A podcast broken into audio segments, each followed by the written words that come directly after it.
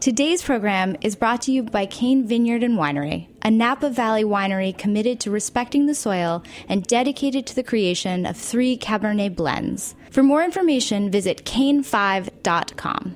I'm Erica Wides, host of Let's Get Real, the cooking show about finding, preparing, and eating food. You're listening to Heritage Radio Network, broadcasting live from Bushwick, Brooklyn.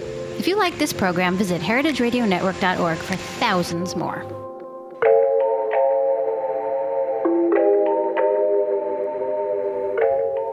Good morning and welcome to Inside School Food, where professionals working in the trenches inside school food talk issues big and small and solutions that really work. I am Laura Stanley. Uh, if you were listening last week, you may remember that I promised some information dense episodes this summer in the run up to uh, Child Nutrition Reauthorization 2015. Today's conversation with Rick Goff will be the first. Um, Rick is Executive Director of the Office of Child Nutrition for the West Virginia Department of Education. I am really excited to have him on the show today and I will be introducing him shortly. Um, but first, uh, a reflection on CNR proceedings as I see them so far. Um, it's only early June, but already I'm finding it difficult to keep up with what's going on, what with all the moving parts of this huge bill. And, and I'm only following the parts that have to do with school food. It's only going to get harder as our legislators race to the finish. Uh, the current child uh, nutrition bill from 2010 is set to expire on September 30th, so it's really around the corner. Um, so, so bear with me for just a sec as I step on a soapbox here. Um, the, the mainstream press has so far tended to focus on areas where rival political factions very publicly disagree. You know, the cupcake wars and the like.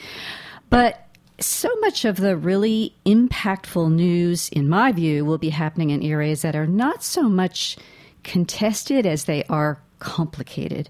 Um, despite everything we hear about the very divisive arguments over the content of nutrition regulations, there there is tons of bipartisan support for good stuff that our children need. And in what our legislators should be debating this summer, constructively, let's hope, is how to more efficiently advance the goals of child nutrition policy and practice. So, so their job, if they're doing it right, will be to truly serve food justice through fair and careful allocation of what is still limited funding. So it was with this idea in, my, in mind that I invited Rick onto the show today. Um, he is all about serving children well by introducing innovative efficiencies into the system. Um, I first got to know him or about him when I watched him testify before the Senate Agriculture Committee on May 7th. Um, and uh, a committee is chaired by Republican Senator Pat Roberts of Kansas, um, and Senator Debbie Stabenow of Michigan is the ranking minority member. This was the committee's first hearing related to CNR and the first uh, Senate committee meeting of any kind that I had ever watched from start to finish. So I was learning a lot about not just the content under discussion, I, I also observed with interest how committee members conduct them conducted themselves. You know, when they were there, there there's actually a lot of coming and going during these things, and and some off-topic grandstanding. Um, but on the whole, I, I thought the members were listening carefully and asking really good questions. Rick, I hope they got as much out of your testimony as I did. Um, I'm really pleased to have you on the show here to um, share some of it with us today. Well, thank you so much. It's great to be on. Yeah. I appreciate it. Um, so I- am going to let you do all the talking in a minute, but first I have to tell listeners a little bit about you. Um, Rick Goff has served 26 years with the West Virginia Department of Education. Um, in 2005, he assumed his current role as the executive director of the West Virginia um, Office of Child Nutrition, uh, where he is responsible for the oversight of program staff and management of federal and state funds. Um, he oversees development of policies and program administration related to all child nutrition programs in and out of school. Um, Rick holds an MBA from the West Virginia College of Graduate Studies, and as you you will hear, you know, really runs his shop with the kind of big picture command perspective one expects from a private sector CEO. So the the hearing on May seventh had a twofold purpose. Uh, the committee wanted to hear about student acceptance of school meals under the meal pattern mandated in the CNR of 2010. Um, witnesses were also called to testify about the widespread and very expensive misassignment of free reduced status to students who don't qualify for it. And and Rick, you spoke compellingly on both topics, so I'd like us to get to both today. Um, Let's start with West Virginia's strong participation in the USDA compliant school meals program. Uh, it, it's clear that you were invited to testify because your state is doing so well under Healthy Hunger Free Kids Act 2010. And by that, I mean the whole state. Um, so, like, I guess my first question is what does participation look like now across West Virginia? Well, as far as the, the public school sector, our participation is the highest it's ever been. Uh, we have more children eating than than any other time before in the, the history of the program. Um, we've made some fundamental changes in the way we offer and feed children here in West Virginia, in particular breakfast. Mm-hmm. Our breakfast participation. Um, in in a lot of districts is surpassing our lunch participation for the first time ever, and uh, we're very proud of that. But I think right now our breakfast participation averages 50 to 60 percent, and our lunch is around 70 percent. Mm-hmm. Yeah, that that is very high. So this progress didn't happen overnight, um, and you made that clear in your testimony. When when did West Virginia commit to making change in its school meals programming? Well, it was probably the the commitment started back in 2007. Um, we had a nutrition advisory council that had met to to revise our standards for school nutrition, our state standards.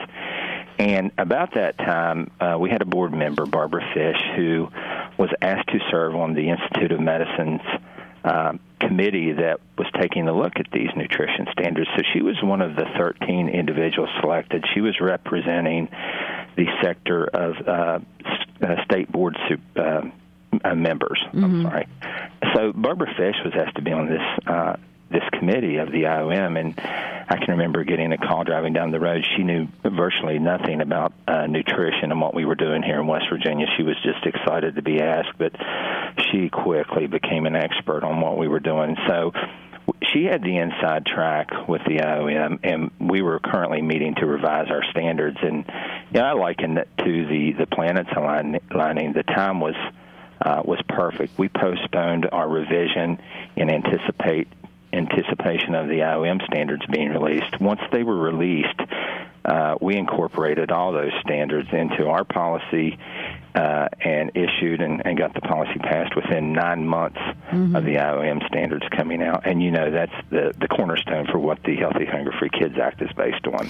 Right. So you were really an early adopter in that way, and, and, and, and I think part of what you were you were facing at that time, and that you're still facing in West Virginia, is higher than average rates of poverty, hunger, and obesity. So I imagine that was a, a strong motivator in getting an early start. Yes, it was. You know, West Virginia typically ranks first in everything bad and last in everything good. Mm. Uh, and you know, childhood obesity was so high here in West Virginia, as as was adult obesity, and the the other uh, health concerns associated with uh, being overweight. So um, we had to do something. We could no longer uh, turn a blind eye uh, at our school systems. You know, schools we felt when we implemented those standards, we felt that schools, since children were in our care for seven or eight hours a day, they were held to a different, higher standard mm-hmm. when it came to providing a safe and healthy and healthy environment is as important as a safe environment. Right. So, 2007, the standards are released. You have to make some first steps. You know, what did you do first, and what followed? How did it go? yeah, I can remember. Um, it it took literally an act of Congress to get that policy passed. I mean, everyone chimed in. uh, it seems like everyone's an expert when it comes to food. I think that's because we all eat, mm. uh, and everyone had a concern. And we we put a, we put the policy out for public comment, and we got more comments on that one individual policy, I think, than we had received uh, in any other. Um, but anyway, I can remember the the board meeting when it passed and it was adopted. I came down and I sat up my chair and I just had this great sigh of relief because it was months and months of of of writing and developing standards and then then to have to do the political side to get it passed. Mm-hmm. And then I realized, uh oh. All, you know, now the hard work starts. We have to actually implement this this document, this these policies, and and therein lied lies the uh, the the the big thing. So I, I took about five minutes to catch my breath. Yeah. And then I got on my computer and started typing, and I, I titled the page "Implementation of Policy 4321.1 Standards for School Nutrition," and I just uh, bam, bam, bam had uh, step one, step two, step three, what we're going to do to implement these uh, and take us to the next level as far as the standards because they were so progressive. Mm-hmm. Um, you know, I, kn- I knew we would have uh, some challenges at every turn. And right, the things and, and that you, I anticipated being mm-hmm. a challenge not weren't necessarily in the things that I overlooked. So it was a learning uh, a learning lesson. Yeah, you, you talked about, and, and, and, you were very frank in the testimony, and you said this was a hard process, and we got some black eyes along the way. You know? yes, tell me a little bit about that. Well, uh, you know, we had we had members of the legislature writing us letters, uh, you know, sort of telling us not to get involved in this particular issue or that particular issue. And I can remember from the beginning, we, you know, our our standard for for doing these uh, changes was we're going to do what's in the child's best interest. At the end of the day, uh, that's going to be our, our yardstick and our, our guiding principle. And, and we did that. And we tried to make these policies in a vacuum without um, any um, impact from parents or industry or the legislature. And we tried to do what was right in the, in, in the child's best interest. But you know, the first thing I had to do was tra- um, train my staff because the policy development didn't encompass all 20 members of my staff, so they weren't involved in it. So, mm-hmm. you know, we had to train our staff. We had to train the food service directors. We we met with superintendents. We had conferences where we uh, we tried to get in front of every principal meeting at the start of a school to roll the policy out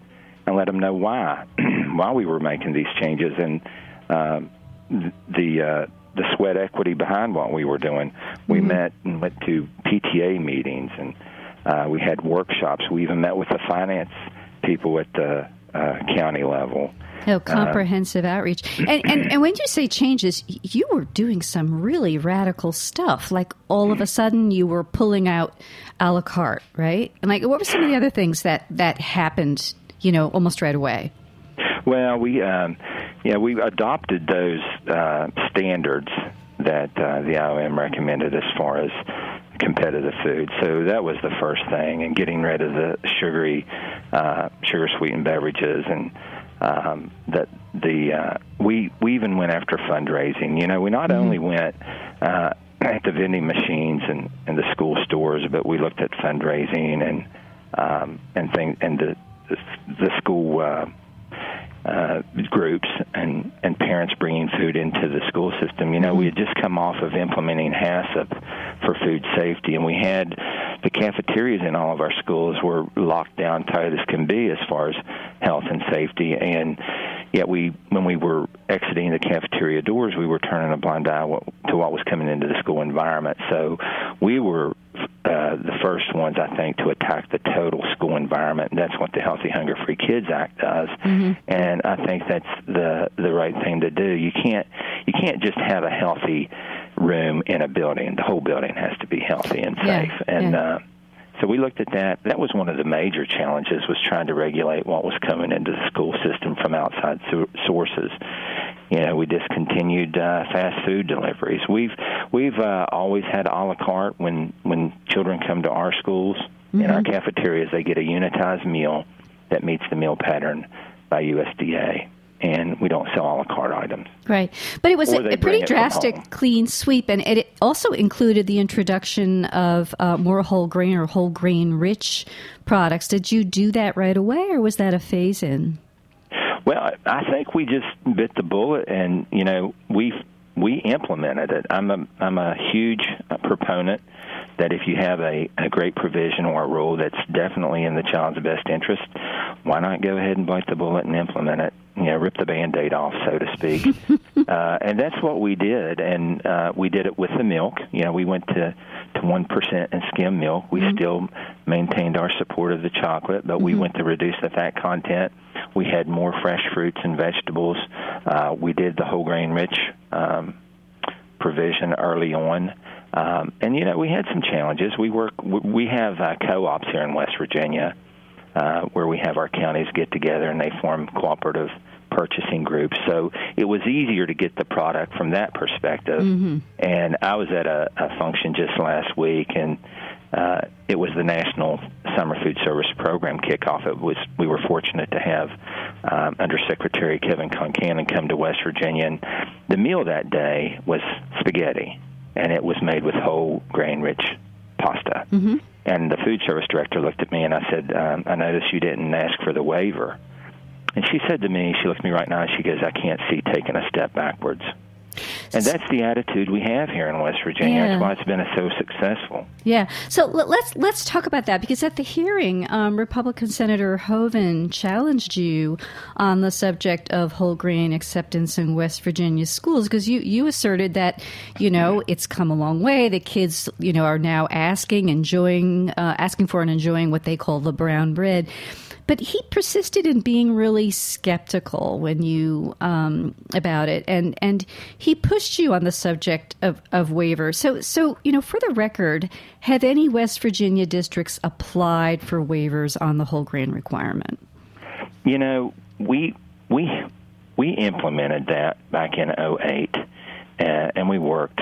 We actually had a conference where we brought vendors in um, so we included everyone in our grassroots effort to get this policy out there, um, and the product became available. You know, there was some challenges when you go from white bread to, to wheat bread, and mm-hmm. kids aren't used to it. But you know, it, it's now it's not even a thing they discuss.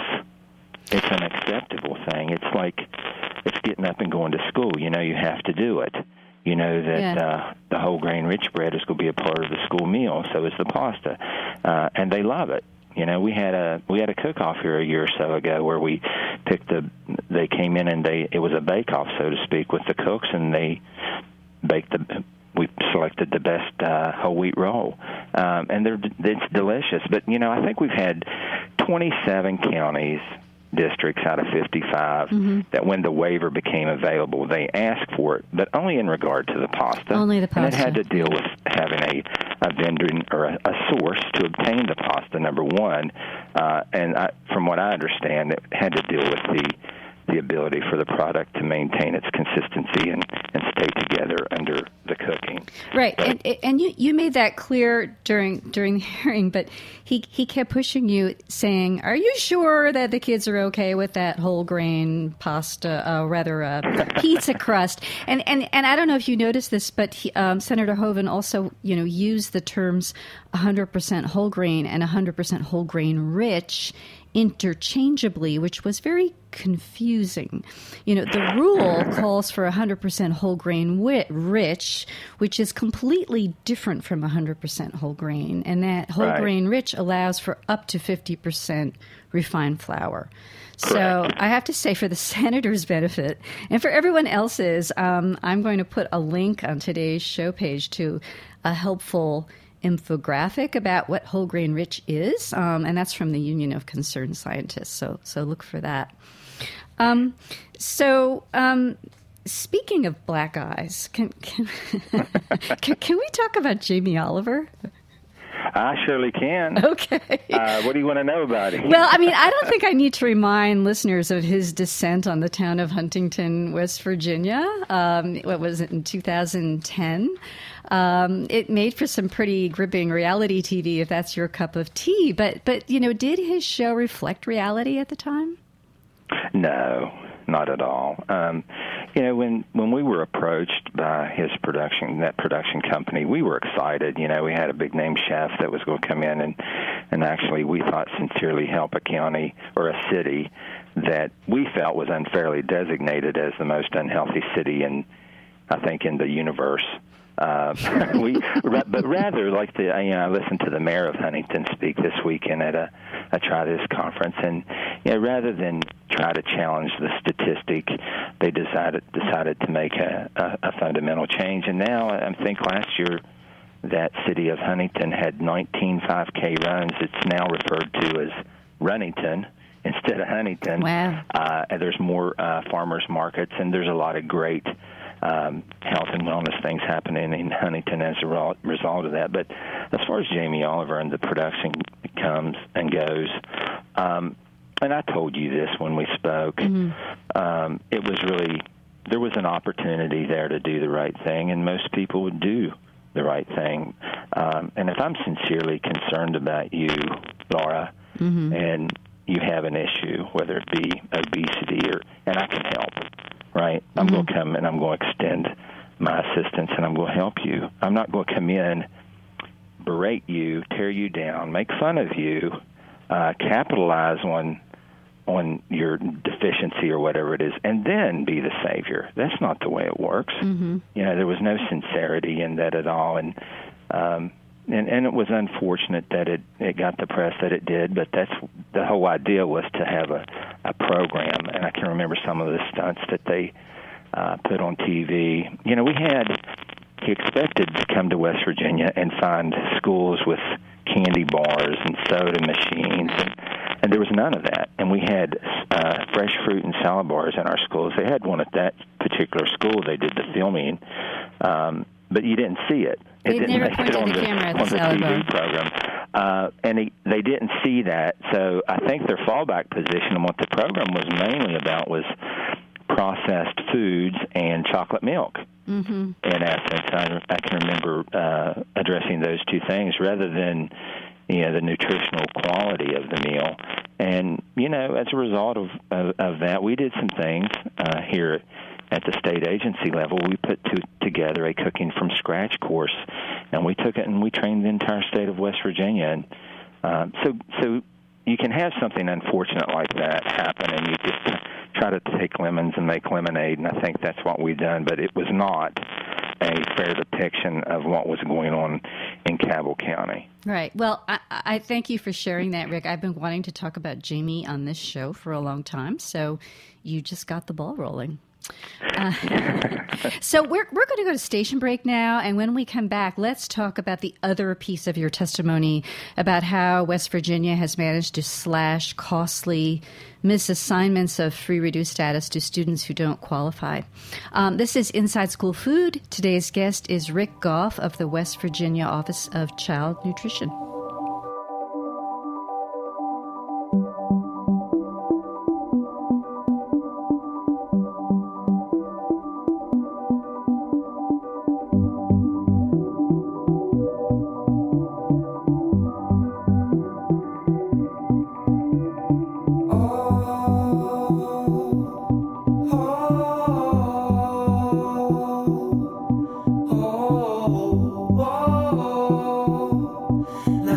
And today's break song is called Anxieties by The Landing. We'll be right back.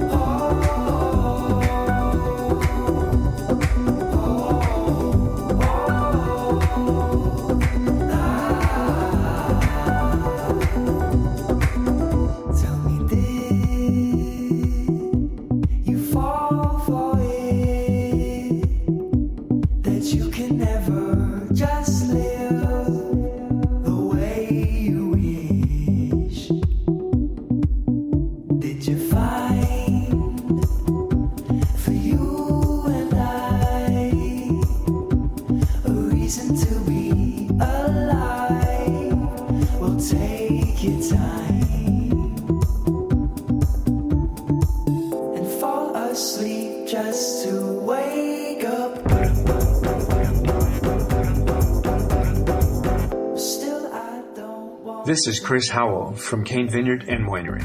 calling in from Spring Mountain above the Napa Valley. Thank you for listening to this show.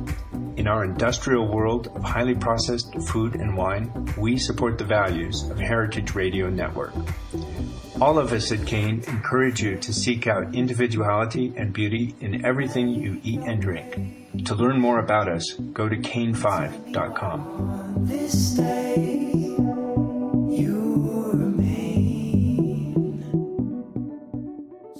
Welcome back to Inside School Food. Today we're speaking with Rick Goff, Executive Director of the West Virginia Office of Child Nutrition, who was one of six witnesses who appeared before the Senate Agriculture Committee on May the 7th. Um, Rick, you appeared um, in the hearing's second panel, and the, the first was comprised of just two witnesses who spoke about the enormous error rate in the assignment of free reduced meal status to students who don't qualify. Um, in 2009, improper lunch payments cost taxpayers some $1.45 billion, which amounted to more than 16% of national school lunch program outlays. That's just huge.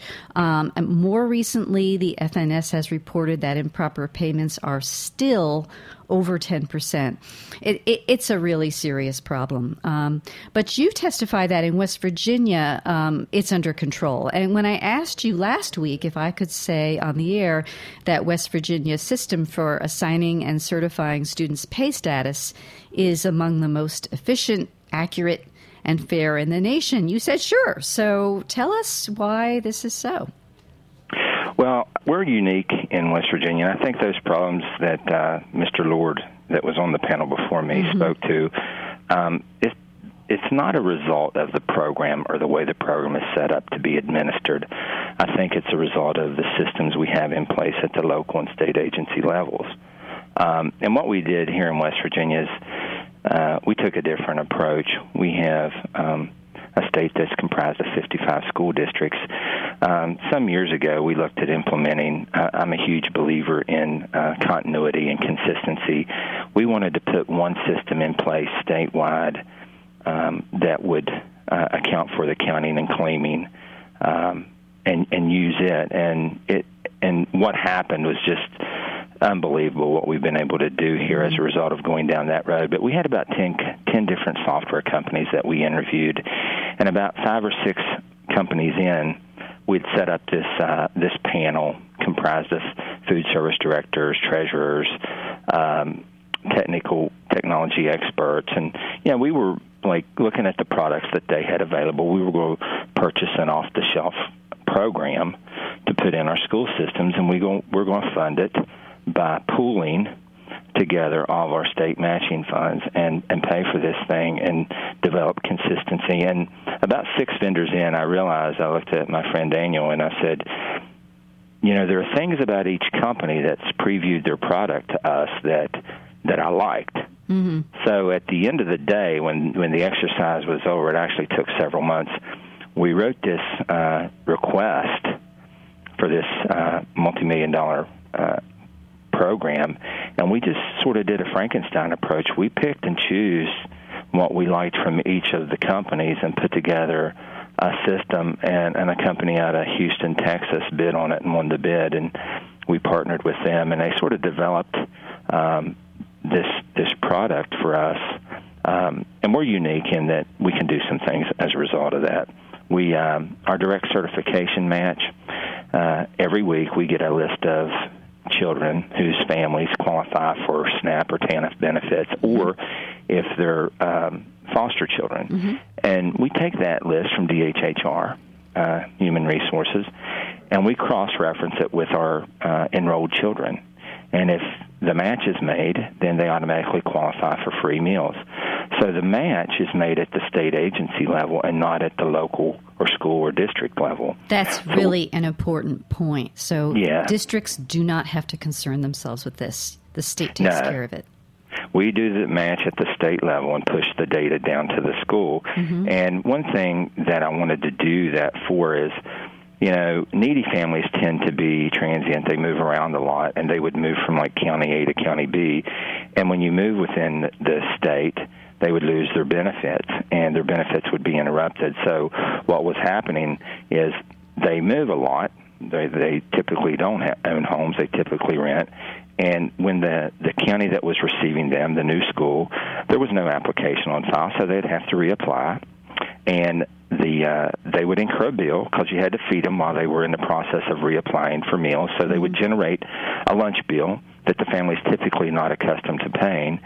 So by going to this statewide system, uh, when a child transfers, the whether it's the direct certification designation or the application uh, that's imaged into the software, it transfers with the child, like the child's name uh, or their social number. So the receiving school, the first day of school, if they were free in the previous county, they're free that day. And there is no interruption to meal benefits uh, for those children that move from county to county within the state. And, you know, that's good for the child. It's good. Um, they get free meals. The family does. Their their benefits are not interrupted. Mm-hmm. The, the, it's good for the school system because instead of getting the paid reimbursement, they're getting the free rate of reimbursement. Mm-hmm. And it's good for the treasurer because there's no uncollected student lunch debt that's created. So it was a win-win for everyone. And and and uh, you know less of an issue with um, free reduce assignments that are not uh, appropriate. So Right. you- We uh, we don't collect um, cash on the line Mm-hmm. because that overtly identifies the child. We have a system that the it's uh, it's automated. It's computerized at the point of sale, like most. we don't collect uh, lunch money. We believe that the the responsibility of paying for a child's meal lies with the parents and should not be placed on the child. Uh, when a child comes to school, they just make a decision whether they want to eat or not that day. It's not predicated on whether they have cash or money in their pocket. Um, our system, we typically bill at the end of the month. We bill the parents um, for the lunch bill. We uh, we don't overtly identify kids at the point of sale because number one, we're not collecting cash, and the system um, the computer operators don't even know the child's status, whether they're free, reduced, or paid. That's how covert it is. Right, right. Um, we either um, um, have cards where we swipe, uh, or we have a coded ID. Every child has a uh, um, a, a student ID number uh, for that particular school. Uh, we have in 27 of our counties, I think, uh, the last I checked, we have biometric scanning where the student's ID is coded onto a fingerprint image. It's not their fingerprint, it's an image. And they just come up to the, the point of sale and put their finger, uh, their index finger, on a, a, a pad that reads and logs the meal for federal reimbursement. That goes from the point of sale to the county and to the state.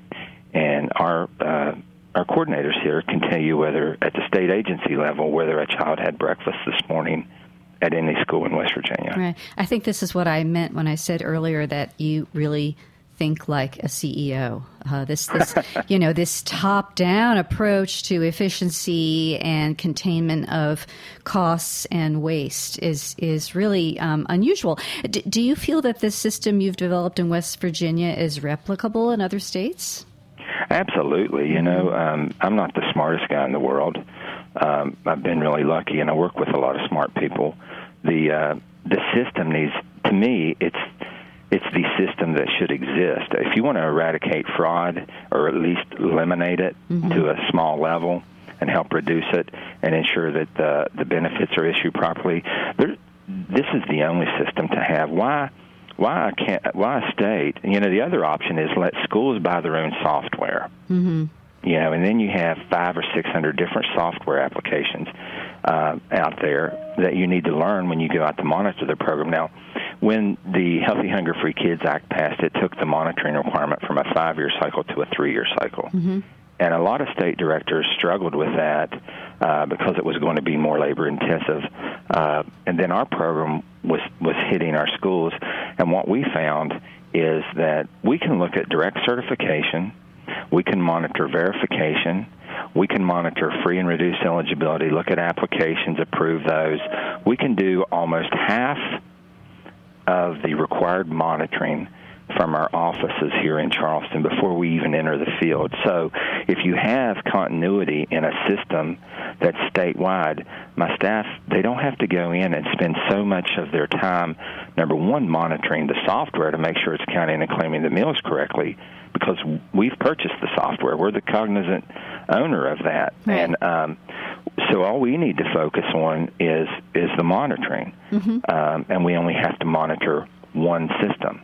Well, we cl- clearly, this is why you were office. invited to to talk about it um, in in the. Um, at the hearing, um, Rick, can we talk about where um, your early adoption of community eligibility fits in in um, getting, you know, food to kids who need it um, and keeping the system fair and efficient?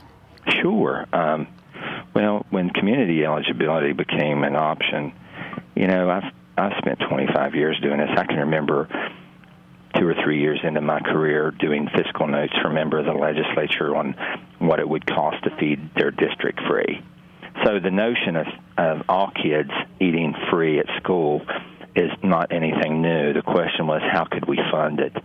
Uh, when I heard the notion of community eligibility, you know, the school or the community qualifying as a free for free meals rather than the student qualifying. That whole concept of uh, the community or the school being free, I was intrigued by it, and I knew that they were going to pilot it. Um, and we offered, we wanted to do that. And the first year we weren't selected, mm-hmm. and I was so upset. Um, I was upset to the point I think I was angry.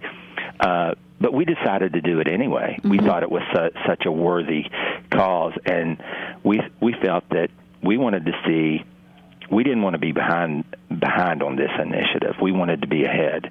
We at least we weren't going to let the fact that we weren't selected as a pilot um, uh, interfere with that because I think we knew we eventually would. So what we did in West Virginia, we piloted our own version of it called the um, Universal Free Meals Pilot in mm-hmm. West Virginia, and um, you know we we said that for for that concept to work, you have to have um, maximum participation you know, we knew that that our breakfast numbers were down, so we required that if they were going to be a pilot on our West Virginia Universal Free Meals pilot, they had to realign their their meal service and made make the meal readily available to the student. You know, no longer could breakfast compete with the startup of school, and uh, because for, for for that program to work, you serve as many meals as you can, mm-hmm. and uh, economies of scale kicks in, and the federal reimbursement and drawdown helps offset the cost of feeding the non-needy child. Right. Free. Yeah. Yeah. And so the, the breakfast was a win-win situation because it helped fund your meals programs all, all overall, um, and it also met the profound needs of your hungriest children. Right. And we were selected this the second year of the pilot. West Virginia was selected, and I think in part due to the fact that we we took the initiative to to go ahead and go forth with it. I think we selected eight or nine county districts.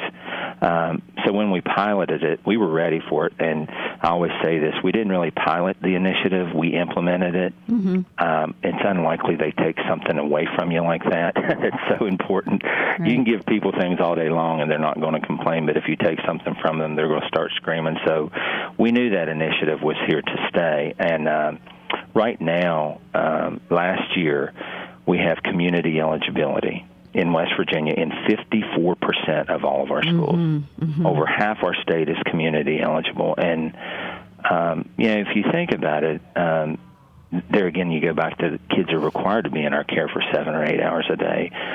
Why aren't why why do we segregate and separate the meal and charge parents for that?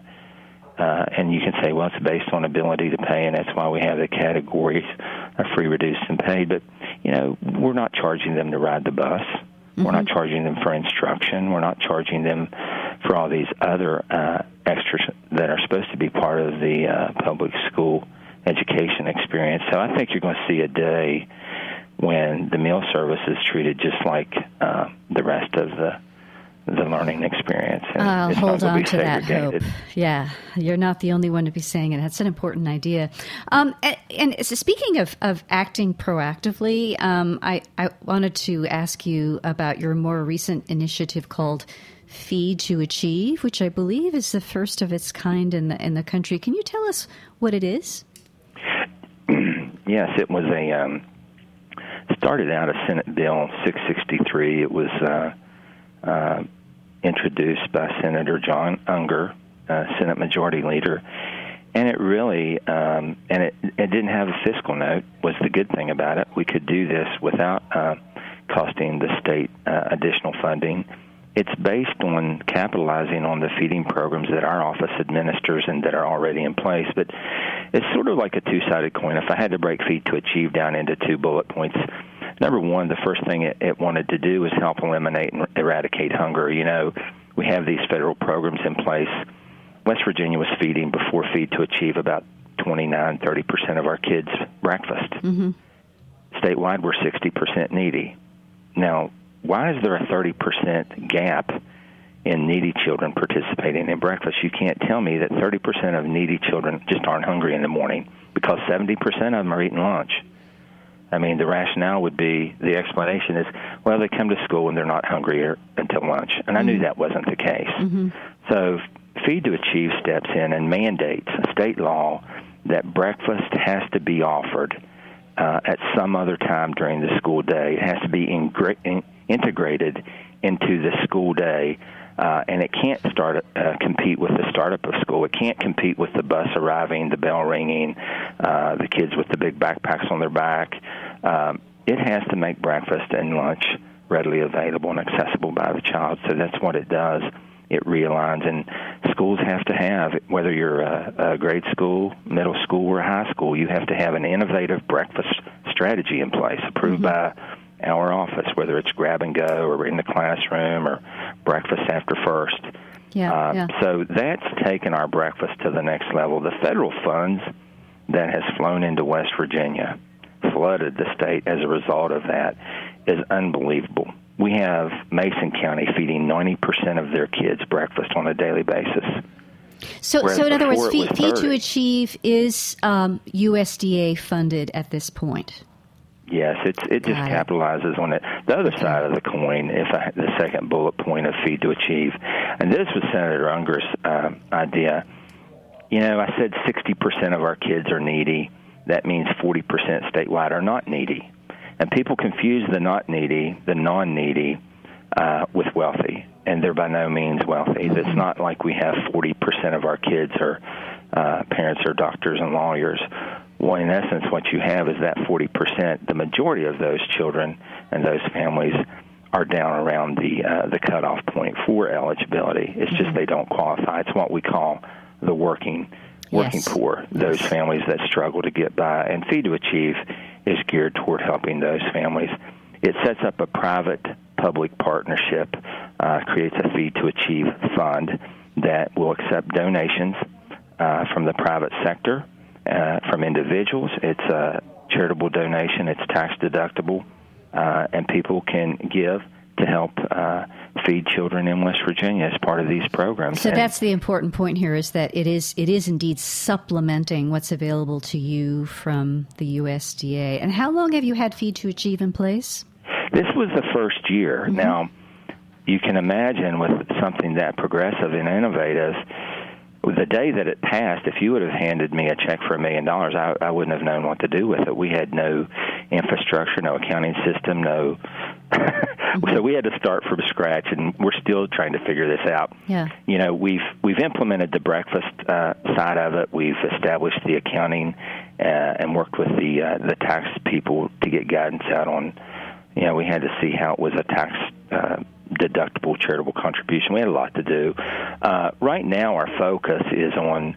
We have a, a request out. We're going to try to engage a, a marketing firm to get the word out uh, and make it a very popular um, um, concept that people, when you say Feed to Achieve, they know that that's uh, a, a program that enables you to donate, whether it's five dollars a paycheck or checking off a box on a tax return to a, to allow part of your refund to go toward this cause or that cause, but uh, to help feed kids. And you can do it in your communities. You can earmark your contribution for your county, uh, and that's the next step is to to bringing a grassroots local awareness to what Right, Feed to right. Achieve is.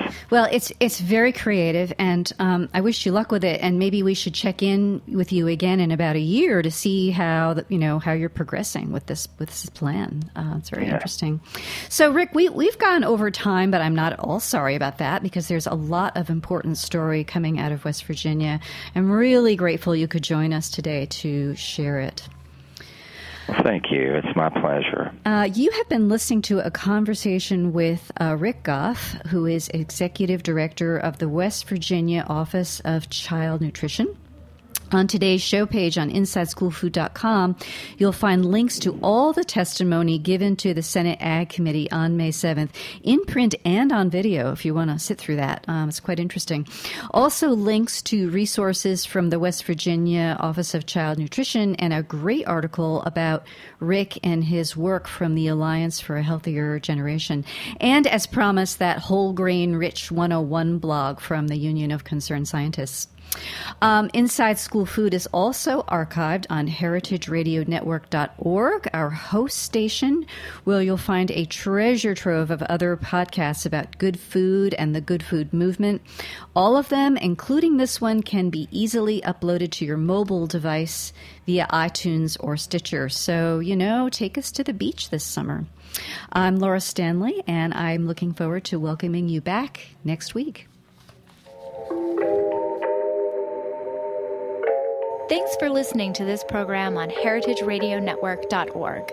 You can find all of our archived programs on our website or as podcasts in the iTunes Store by searching Heritage Radio Network. You can like us on Facebook and follow us on Twitter at heritage underscore radio. You can email us with questions anytime at info at heritageradionetwork.org. Heritage Radio Network is a 501c3 nonprofit. To donate and become a member, visit our website today. Thanks for listening.